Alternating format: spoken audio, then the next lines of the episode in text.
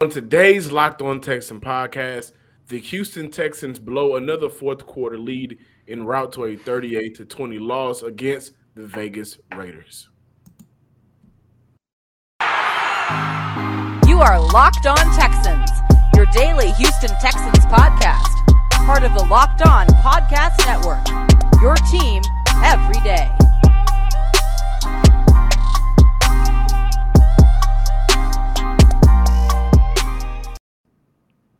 Welcome everybody to a Monday edition of the Locked On Texan podcast, a part of the Locked On Te- Locked On Podcast Network. Your team every day. Today's episode of Locked On Texans is brought to you by Prize Picks. Prize Picks is daily fantasy made easy.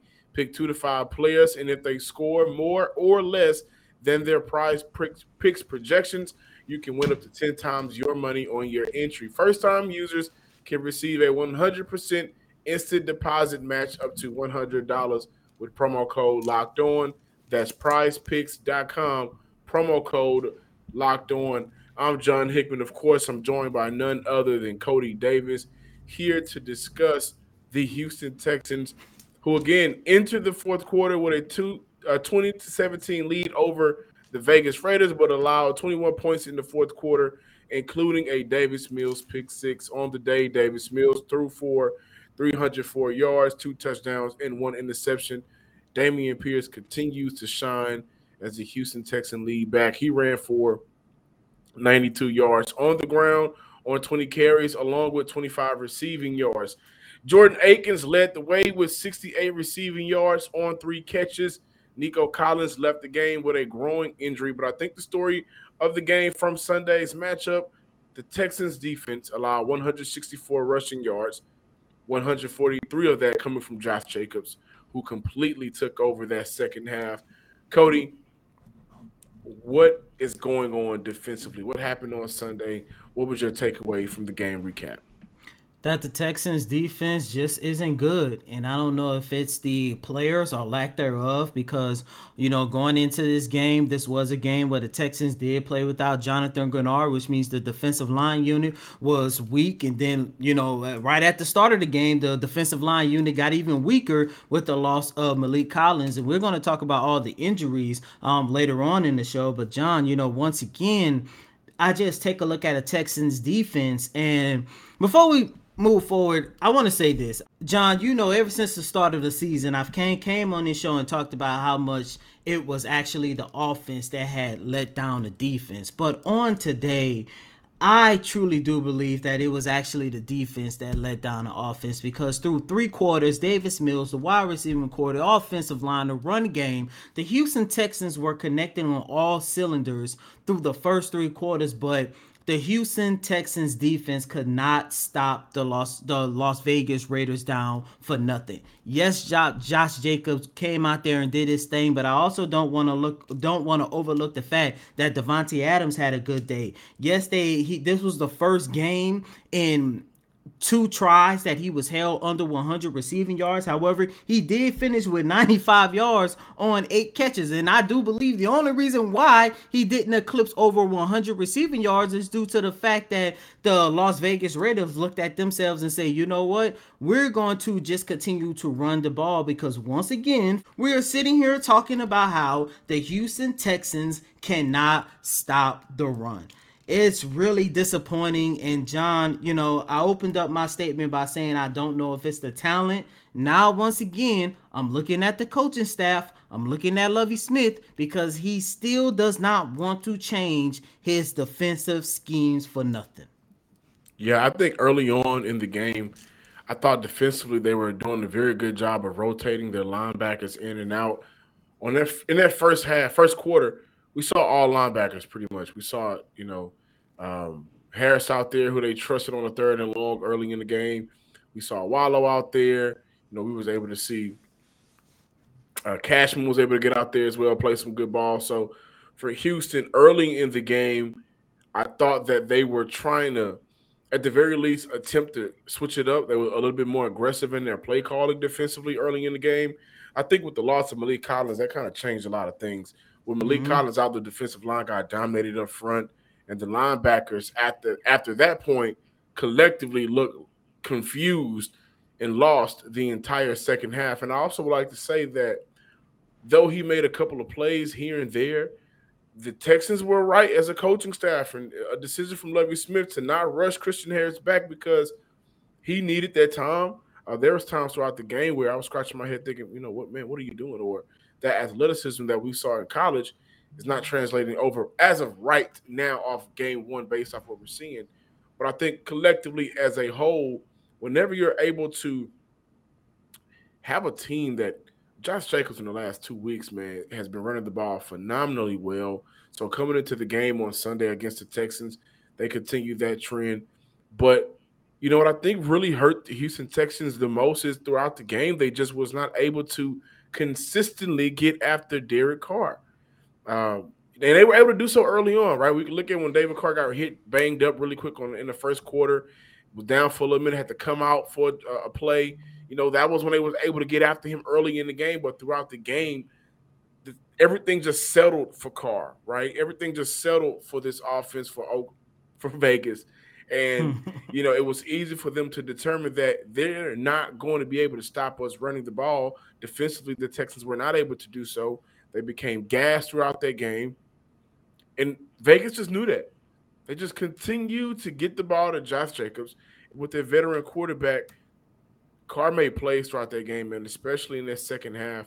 Um, but offensively, the Raiders had the Texans' number because they recognized early that they're not able to stop what we're, we're able to do pretty good right now in the NFL with the with Josh Jacobs running the ball. And when Collins went out, it was pretty much a wrap from there.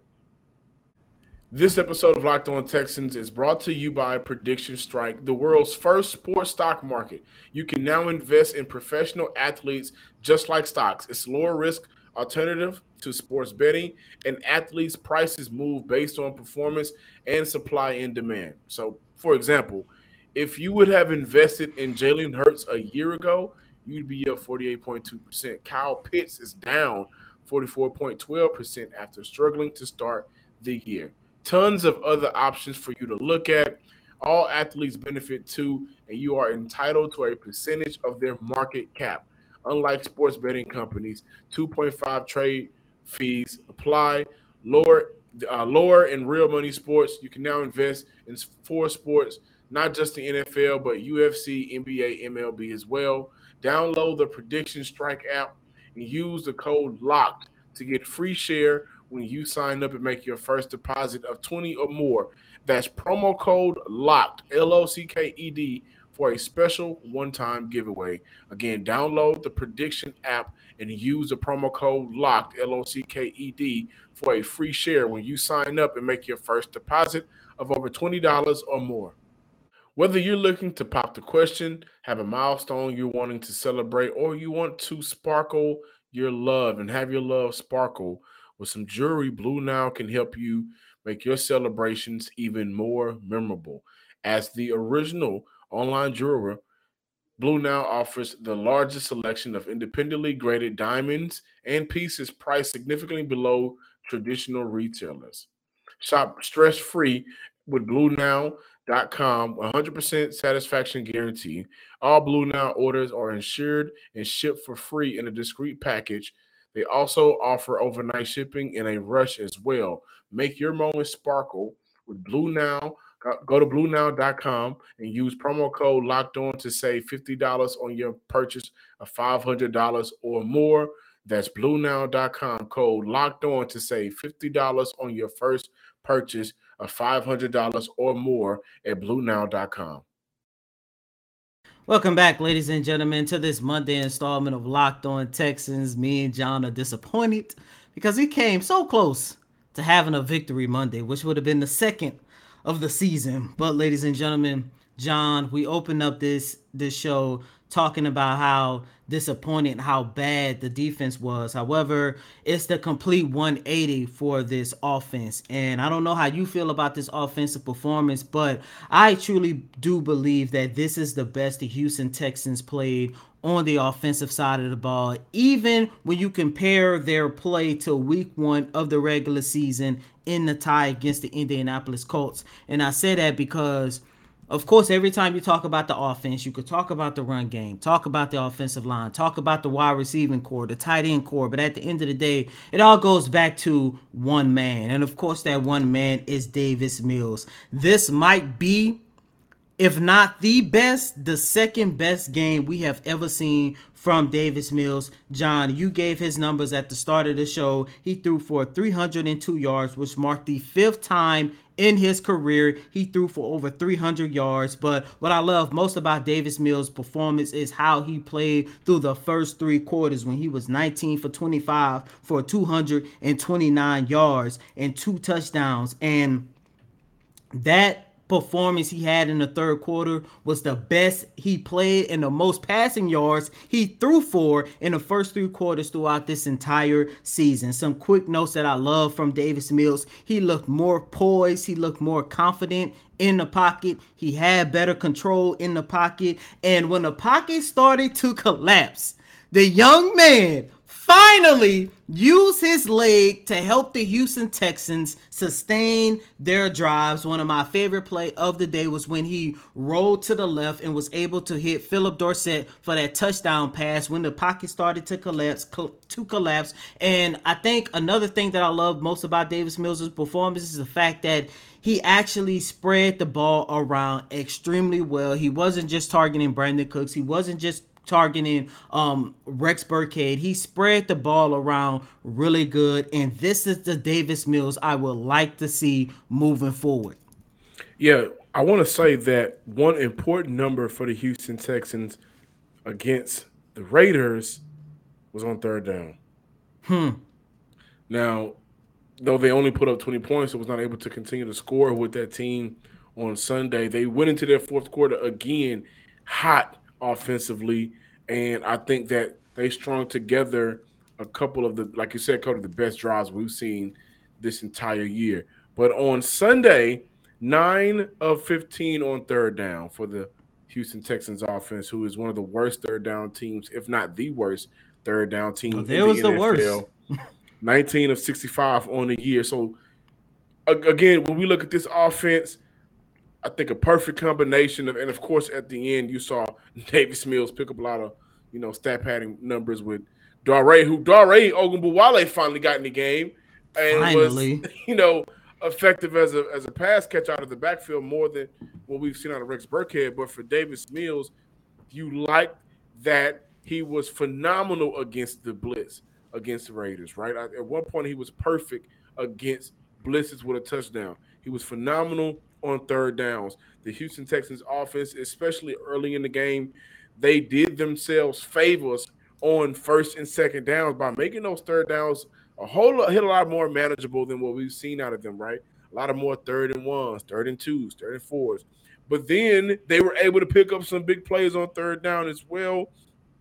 We have had a couple of good uh, drop off, dump off passes to Dameon Pierce, some good decisions by Davis. I was thoroughly impressed with how creative this offense came out. You know uh, how fast they came out. They were making plays, picking up plays. Nico Collins going down, I think, did kind of knock them off rhythm. From that hmm. point, moving on, they were able to score after that. But uh, for the most part, you wanted Nico to stay in that game, and it just felt like it was a game where he was going to be able to break out. And he started the game fairly high, three catches for 33 yards. Um, but again, this team will move with Dameon Pierce. And I think that outside of that fourth quarter, you know, how flat it was until the last, you know, couple of plays for Davis Mills when he's picking up a lot of those stat padding plays. Davis was able to make some throws that we've been kind of scratching our heads throughout the entire year, screaming, Why aren't you doing this on a regular? That is what he was able to do on Sunday. And I'm thoroughly impressed for three quarters that this offense offensively was able to continue to move and pick up third downs, which is what they've been struggling with through the first five games of the year. And because they had an opportunity in Las Vegas to pick up third downs, John, listeners, viewers, they only punt the ball one time in this game. And I also think that is a very important stat that we have to mention as well, because we all know the struggles that the Texans have been going through throughout the season. Um, I don't know what Davis Mills, Lovie Smith, Pep Hamilton, the rest of the Texans offense. I don't know what they did throughout the bye week, but whatever they was doing, we need to see that consistently throughout the rest of the 2022 campaign. Ladies and gentlemen, within the last five days, I've been able to make enough money to pay my car note for the month with prizepicks.com. I've been trying to tell everybody I can, been trying to tell Coty here, and I know he's not going to hop on board, but I will say this it's very easy, right? So, this is how it works Jalen Pitre for the Sunday's game, more or less than 5.5 tackles and assist tackles. Derek Stingley, 4.5, more or less on tackles. Hey, listen, man, it's that simple. You want to choose who's going to get more or you want to choose he's going to get less, and you can win up to 10 times your money on any entry. All you have to do is pick two to five players. And again, it's that simple. You're going to pick and choose if they score more or less. You're not competing with other people, it's just you versus the projections available. You can bet on NFL, NBA, MLB, NHL, PGA, college football, men's college basketball, women college basketball, soccer, WNBA, esports, and a whole lot more. Entries can be made in 60 seconds or less. It's that easy. And the best part about it, safe and fast withdrawals, currently operational in over 30 states and Canada. So download the Prize Picks app or go to prizepicks.com to sign up and play daily fantasy sports. First time users can receive a 100% instant deposit match up to $100 with promo code locked on. If you deposit $100, Prize Picks will give you $100. Again, that simple, that user friendly. Don't forget to enter promo code locked on and sign up for an instant deposit match up to $100. Welcome back in, ladies and gentlemen. Recapping Sunday's game, a conversation that we had last week and I think this conversation will be stretched out through the off season on whether or not uh, a Lovie Smith will have an official defensive coordinator, or what will they do with Lovie Smith if his defense continues to uh, play like this? Right. Um, that's a real conversation for this franchise, Coty. Yeah, it is. And I don't want to look too much into, you know, whether or not Lovie Smith is going to be here for another season. I truly do expect him to. Um, because like I mentioned, you know, regardless of what the record says, this is a man who has brought a sense of stability to that organization. We all know how in shambles that organization was, and plus, like you have been pre- preaching, and everybody you, you know who covered the Houston Texans have been preaching. Um, Nick Caserio cannot afford to begin his third season as general manager um going through another head coaching search. So, you know, I expect Lovie Smith to still be here. However, I would like to know whether or not he's going to bring in a defensive coordinator and I hate to say it as right now, I truly do not believe that is going to be um, a, a possibility because Lovie Smith believes in his system. And every time myself or another colleague of ours question Lovie Smith about his defensive scheme, he get a little defensive um in the press conferences. So, you know, but John, as you mentioned, look, it's still early, you know, it's still a lot of football to be played. You know, maybe the Texans defense can finally turn it on and maybe we'll finally get a complete game where the Texans go out there and play well on both sides of the ball. But, you know, like you mentioned, that is going to be a topic for conversation that we're going to have throughout this season and even throughout the offseason.